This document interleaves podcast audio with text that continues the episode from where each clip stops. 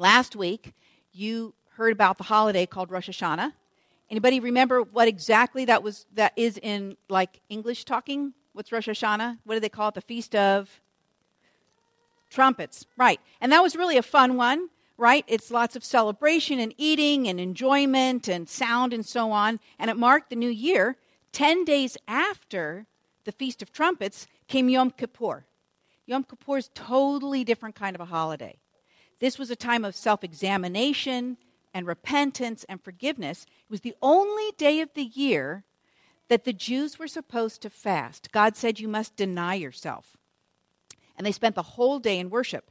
And it was a yearly reminder that God's presence among them was based on his grace, on his mercy, on his great love for them. And it had nothing to do with their ability to earn his love or earn his favor. It was completely based on God loving his people and wanting them to know that they were forgiven, they were good with him. So let's read what God told his people about Yom Kippur. They were in the wilderness. God wanted them to have visuals, so he gave them a lot of visuals. This was one of them. And this holy day was so important that actually an entire chapter in Leviticus is dedicated to this story. So that's what we're going to do. We're going to read out of Leviticus 16. If you want to read along with me, that's fine. But the words are also going to be up here. And I'm going to stand over here so all of you can see that. And I'm just going to read it to you. And then you're going to get kind of a visual. God wanted them to have visuals. So here we're going to start. Verse 1 The Lord spoke to Moses after the death of the two sons of Aaron, who died when they approached the Lord. And the Lord said to Moses, Tell your brother Aaron that he is not to come whenever he chooses into the most holy place behind the curtain in front of the atonement cover on the ark, or else he will die. For I will appear in the cloud over the atonement cover.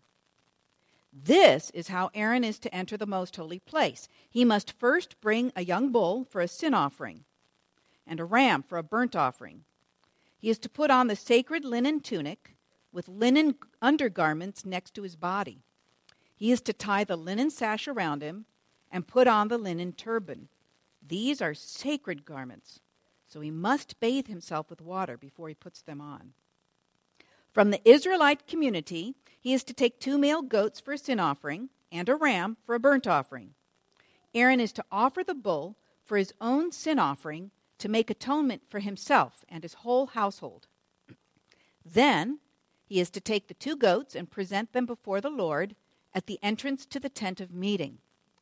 He is to cast lots for the two goats, one lot for the Lord, and the other for the scapegoat. Aaron shall bring the goat whose lot falls to the Lord and sacrifice it for a sin offering. But the goat chosen by lot as the scapegoat shall be presented alive before the Lord, to be used for making atonement by sending it into the wilderness as a scapegoat. Okay, but first something has to happen. First, Aaron shall bring the bull for his own sin offering to make atonement for himself and his household, and he is to slaughter the bull for his own sin offering. Then he is to take a censer full of burning coals from the altar before the Lord and two handfuls of finely ground fragrant incense and take them behind the curtain. He is to put the incense on the fire before the Lord, and the smoke of the incense will conceal the atonement cover above the tablets of the covenant law, so that he will not die. He is to take some of the bull's blood, and with his finger sprinkle it on the front of the atonement cover. Then he shall sprinkle some of it with his finger seven times before the atonement cover. He shall then slaughter the goat for the sin offering for the people, and take its blood behind the curtain, and do with it as he did with the bull's blood. He shall sprinkle it on the atonement cover and in front of it. In this way, he will make atonement for the most holy place because of the uncleanness and rebellion of the Israelites, whatever their sins have been. He is to do the same for the tent of meeting, which is among them in the midst of their uncleanness. No one is to be in the tent of meeting from the time Aaron goes in to make atonement in the most holy place until he comes out having made atonement for himself, his household, and the whole community of Israel. Then he shall come out to the altar that is before the Lord and make atonement for it. He shall take some of the bull's blood and some of the goat's blood and put it on all the horns of the altar. You see, the altar there has four horns. You see two of them really clearly, but on all four corners, there are horns. Blood goes on each one of those.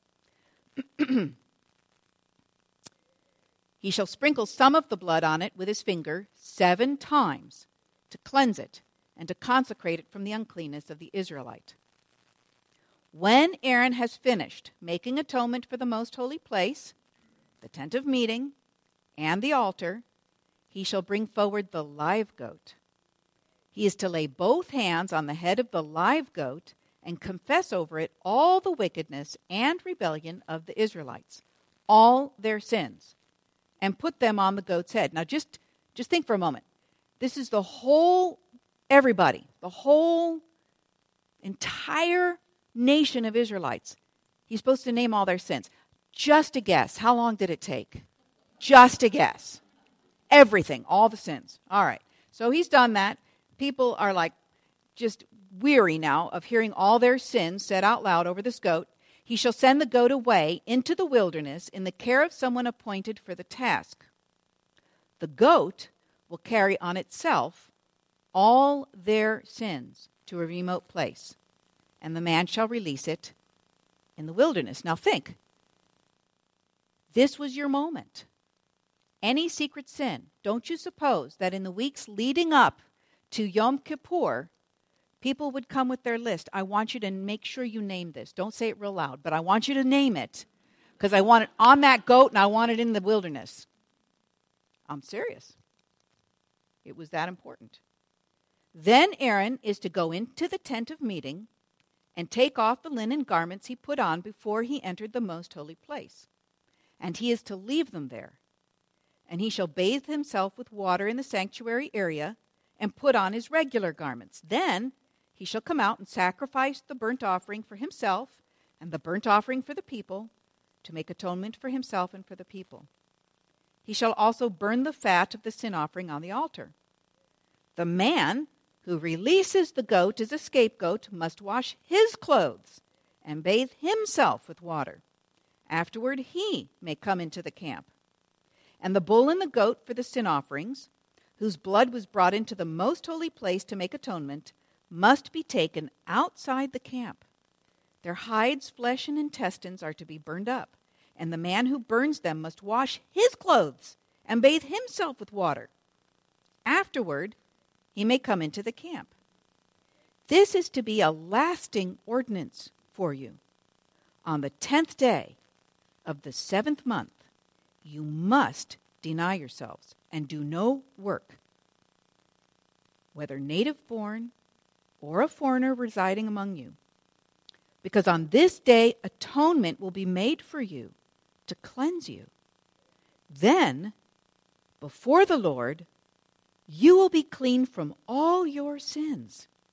It is a day of Sabbath rest, and you must deny yourselves. It is a lasting ordinance. This is to be a lasting ordinance for you. Atonement is to be made once a year for all the sins of the Israelites. Now, how do we know this was important to God that they do this? And he just spit it out. How do you know that this was important to God? He repeated himself. This is to be a lasting ordinance again and again. Do not, for if you don't like any of the other festivals, fine. But do this one. Make sure you do this one. God gave careful instructions to Aaron so he wouldn't die when he approached God. God made it clear to Aaron and to all future high priests that they didn't have to be afraid to serve. But there was really only one way to approach God. Only the high priest could enter the most holy place, the Holy of Holies, and then he could only come in once a year, and he could not come in without blood. Yom Kippur, the Day of Atonement, and never without shedding blood. And uh, many of you know this. You heard and you saw, no one else was supposed to be in there, not a soul, just him. And it was going to take a while to do all the things he was supposed to do. So they really didn't know how long he was supposed to come out. There was no timer, no, there's no watch. He didn't have a walkie talkie. Okay, I just finished with the Holy Holies. I'm, I'm in the holy place now. We're going, we're going. Okay, right? There's none of that. So they, they, he had little bells on his robe. So, so if they really strained their ear, they could hear he might be moving. It was, it was big. Tabernacle was big. So they had one more thing they did just to make sure. They tied a rope around his ankle. At the very least, they could haul him out if he died and hadn't got it right. That never actually happened, but they still always used the rope. Even to this day, Yom Kippur is considered one of the holiest of Jewish holidays. And Jews traditionally observe this holiday for 25 hours. Now, God said it's a day, a day of fasting. How long is a day? 24 hours. So just hazard a guess. Why did they do it for 25 hours? Bam. We are going to hedge our bets on this one. We are going to make so sure we don't accidentally do 23 hours and 59 minutes. Not going to happen. We're going to do 25 hours of fasting. And then they would pray, and still do to this day, intensive prayer. So before sunset, on the eve of Yom Kippur, the congregation gathers in the synagogue. There's an ark which is just a little little box right up in the wall. It's there every day, but only once a year is it opened. Two scrolls of the Torah are taken out, and and if you are, ever get a chance to be in a synagogue, these people love the word of God. They they they weep and they kiss the scroll as the people, uh, the men who have it in their hands, walk up and down the aisles, and people reach out their hands to touch the scroll. They kiss the scroll. In intensive prayer this begins a worship service that they do only once a year, and it's a time of cleansing and forgiveness. Now, there's a truth we can learn from this. Holy days help us remember what God has done for us and what He will do. Now, for Jews, on the day of Yom Kippur, it's traditional to wear white clothes. I wore white leggings today to just kind of get me in the spirit. To help them, they wear white because it helps them remember their purity because they were forgiven fully by God. So just think to yourself, what do you consider a holy day? Now, an easy answer might be the holidays we mentioned, like, like Easter's a holy day, Christmas is a holy day. We even can make Thanksgiving a holy day. Some people might say, well, every Sunday's a holy day. Because even in the first century church, that's the day they started to gather together to remember Jesus rising from the dead and to think about what he was going to do in the future. Other Christians might point out, well, you know, once Jesus rose from the dead, every single day is holy because the work is finished. Now, just think about that.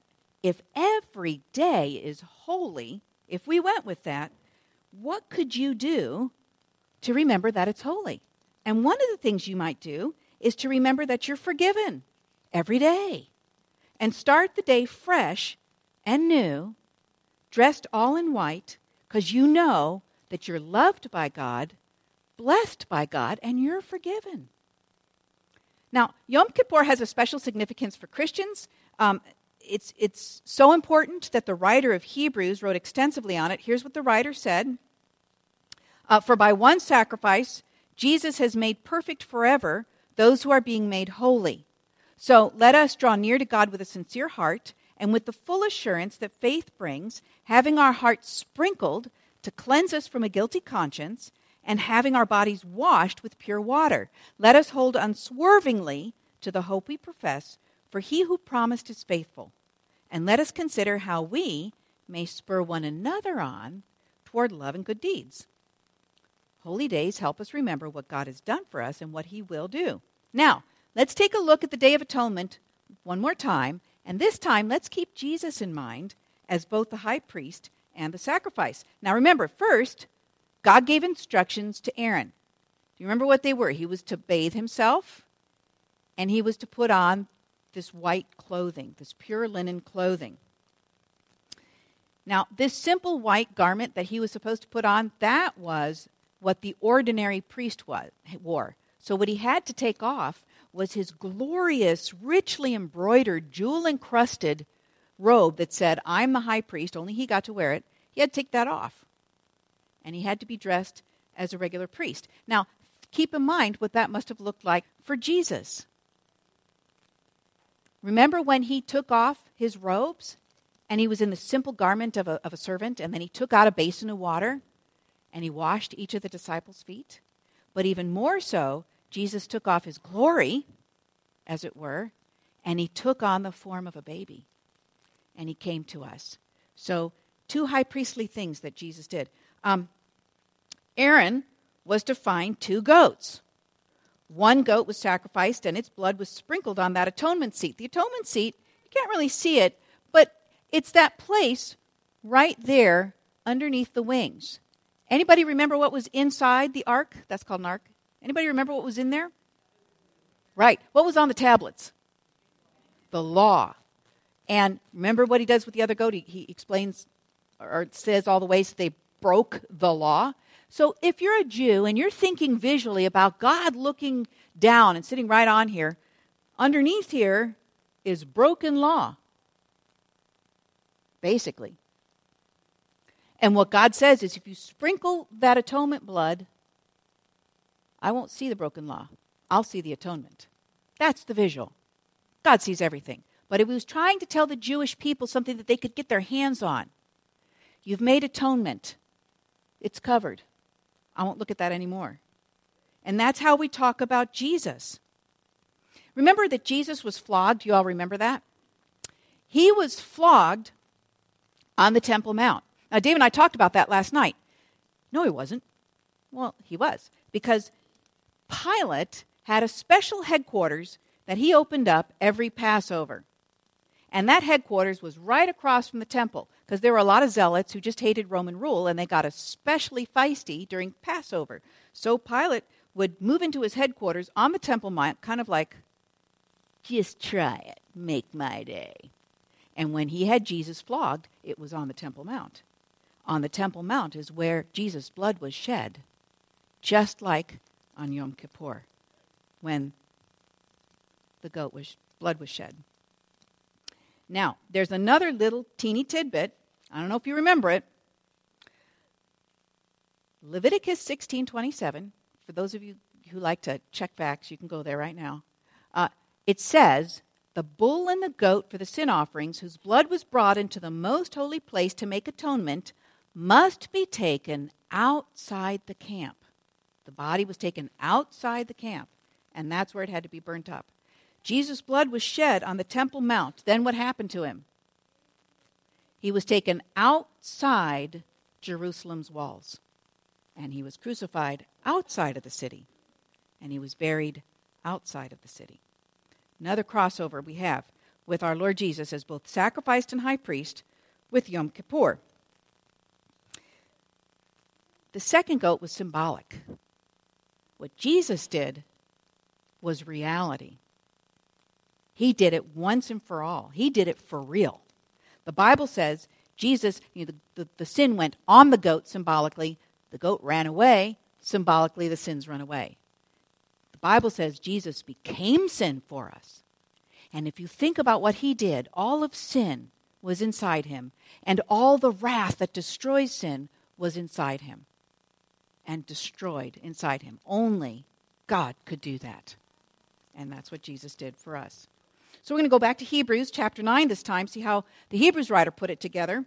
He said, When Christ came as high priest of the good things that are now already here, he went through the greater and more perfect tabernacle that is not made with human hands, that is to say, is not a part of this creation. He did not enter by the means of the blood of goats and calves. No, he entered the most holy place, the real one, once for all by his own blood, thus obtaining eternal redemption. The blood of goats and bulls and the ashes of a heifer, sprinkled on those who are ceremonially unclean, sanctify them so that they are outwardly clean. Outwardly. How much more, then, will the blood of Christ, who through the eternal Spirit offered himself unblemished to God, cleanse our consciences from acts that lead to death so that we may serve the living God. Now, here's a truth we can get from that. It's real simple. Being saved is complete and permanent. See that empty tomb? Because he rose again, Jesus says to us, It's complete and permanent. It is finished for real. Now, the Hebrews writer keeps teaching on Yom Kippur. He pulls all the symbolism and meaning of Yom Kippur together. And the Lord Jesus is the ultimate sacrifice and high priest. So we're going to look at chapter 7 now. Here's what the writer says Because Jesus lives forever, he has a permanent priesthood. Therefore, he is able to save completely those who come to God through him because he always lives to intercede for them. Such a high priest truly meets our need one who is holy, blameless, pure, set apart from sinners, exalted above the heavens. Unlike the other high priests, he does not need to offer sacrifices day after day, first for his own sins and then for the sins of the people. He sacrificed for their sins once for all when he offered himself. For the law appoints as high priests men in all their weakness, but the oath, which came after the law, appointed the Son, who has become perfect forever. Now, we're going to do one more clip out of Hebrews. We're not going to read it all together. I'm just going to tell you, um, but you can go back and check on me later. Hebrews 8 explained the difference between the Old Covenant that God made with Moses and the people. We talk about Old Testament and New Testament, right? When you got a Bible, it's got an Old Testament and a New Testament. One way, just one way you can think about that is that the Old Testament is informative, the New Testament is transformative. Another way that you can think about it is the Old Testament represents the Old Covenant. The New Testament represents the New Covenant. Here's what the Hebrews writer says The old covenant was conditional, it was bilateral, it had two sides. God's side, if you obey me, I will bless you. And of course, it had a converse too. If you disobey me, I'll curse you. The people's side, they promised to keep God's law. Well, they had good intentions. The Mosaic covenant was a good covenant, but again and again, God's people failed to keep it, and God knew that they would fail. So he provided a whole sacrificial system with priests and a tabernacle and, and beautiful visuals and sacrifices that went on all day, every day. And this was to atone for or cover the failures that they were going to make. And then at the perfect time, Jesus would come as the ultimate high priest and the ultimate sacrifice. He would end the old covenant. Got that? He would end the old covenant and he would bring the new covenant into effect. And this was God's plan all along. See, it, it's not as though God said, hmm, boy, this, this is a very unruly people. I shall make laws. First, I'll give them 10. They can memorize 10. Then I shall give them more laws because they've thought of many ways to be unruly and rebellious. But they will fail. So I shall set up a sacrificial system for them to confess their sins, and we'll see how that works and then watching for a few thousand years and saying, Yeah, that's not working. I shall make a new plan and I shall send my son. And sometimes we see the Bible like that because we're reading it in a linear fashion, but it was never the way it was. We see clear back to God, Adam, and Eve. God always had a plan for bringing people close to Himself, a beautiful, pure, and clean and forgiven people. So I have a few G's to kind of help us remember what this new covenant is like. For one thing, it has guaranteed success. Thank goodness, because it's a unilateral covenant. God is going to do the whole thing. All humankind has to do is say yes. Basically, sure, I love that. Let's do it. The second thing that this covenant brings is goodness. Because God's law is no longer an external code, it's an inward knowledge that God gives us.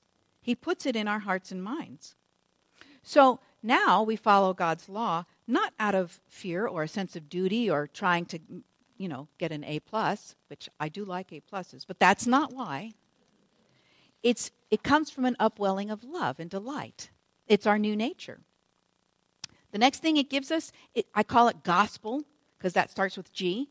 But what I mean is that God's going to make it possible for people to know Him intimately, to have fellowship with Him. And that process is called regeneration. Regeneration, this is where we get to the supernatural part. I mean, Christianity has a lot of intellectual parts, has some emotional parts, but it has a supernatural part too. And the supernatural part is that our bodies were created to possess a supernatural spirit. And that supernatural spirit is God's Holy Spirit. He made us so that we can have Him live within inside us. Now that's supernatural. That's not emotional. That's not intellectual. That's not a thing we do. That's a thing God does.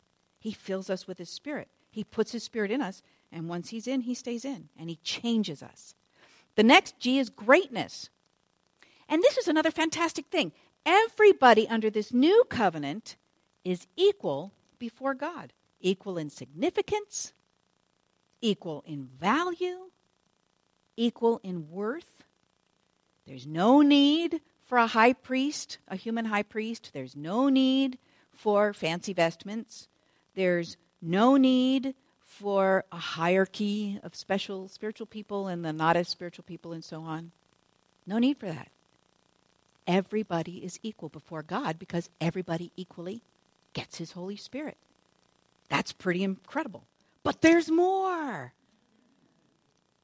The last thing I added was grace because the forgiveness is complete and it's final. And it's free. So I think the author of Hebrews, if, if, if that author was, was with us today, here's, here's what I think he might say. If you're trying, if, if, you're, if you're tired of trying to be a good Christian, move under the new covenant. Are you trying to make up for yesterday's failures? Are you trying to earn some extra points? Are you laboring under a sense of guilt and shame? God is saying, you do not need to keep any rules. This is a unilateral covenant. I love you already. You are free to enjoy my love. When you really blow it, okay, I forgive you. Have you blown it for the 500th time, guess what God is doing? He's throwing confetti because he's saying, Oh, we only have 10,000 left to go. Oh, she's, she's doing good. Just come back. It's unilateral and it's free. You, are, you can be free from guilt, you can be free from shame, free from enslaving habits, free from any burden that you're carrying. Now, there's a tension between how much you want to do what you know is right in God's eyes and how much you don't do it. I should say for me too. I mean, there are plenty of things that I do, and I'm like, yeah, I know that's wrong. In fact, have you ever been in this moment? It's almost hanging in the air. There's the wrong thing, there's the right thing. And you're like, I'm going to do the wrong thing. And then there you go. God says, ah, okay, you only have 567 more times to go, and then you'll just give it up. Because He has His Spirit within you. It's a process of change. So, in what part of your life, think about the, this river of life flowing through you, God's life, His Holy Spirit in you, flowing through you. What would you like to have cleansed? You don't really have to wait. You don't need Yom Kippur. Even right now, you could just say, God, yeah, I'm kind of tired of it, actually. I'd like the river to flow through that place too. Do you have a song for us? All right. Awesome, because I love singing.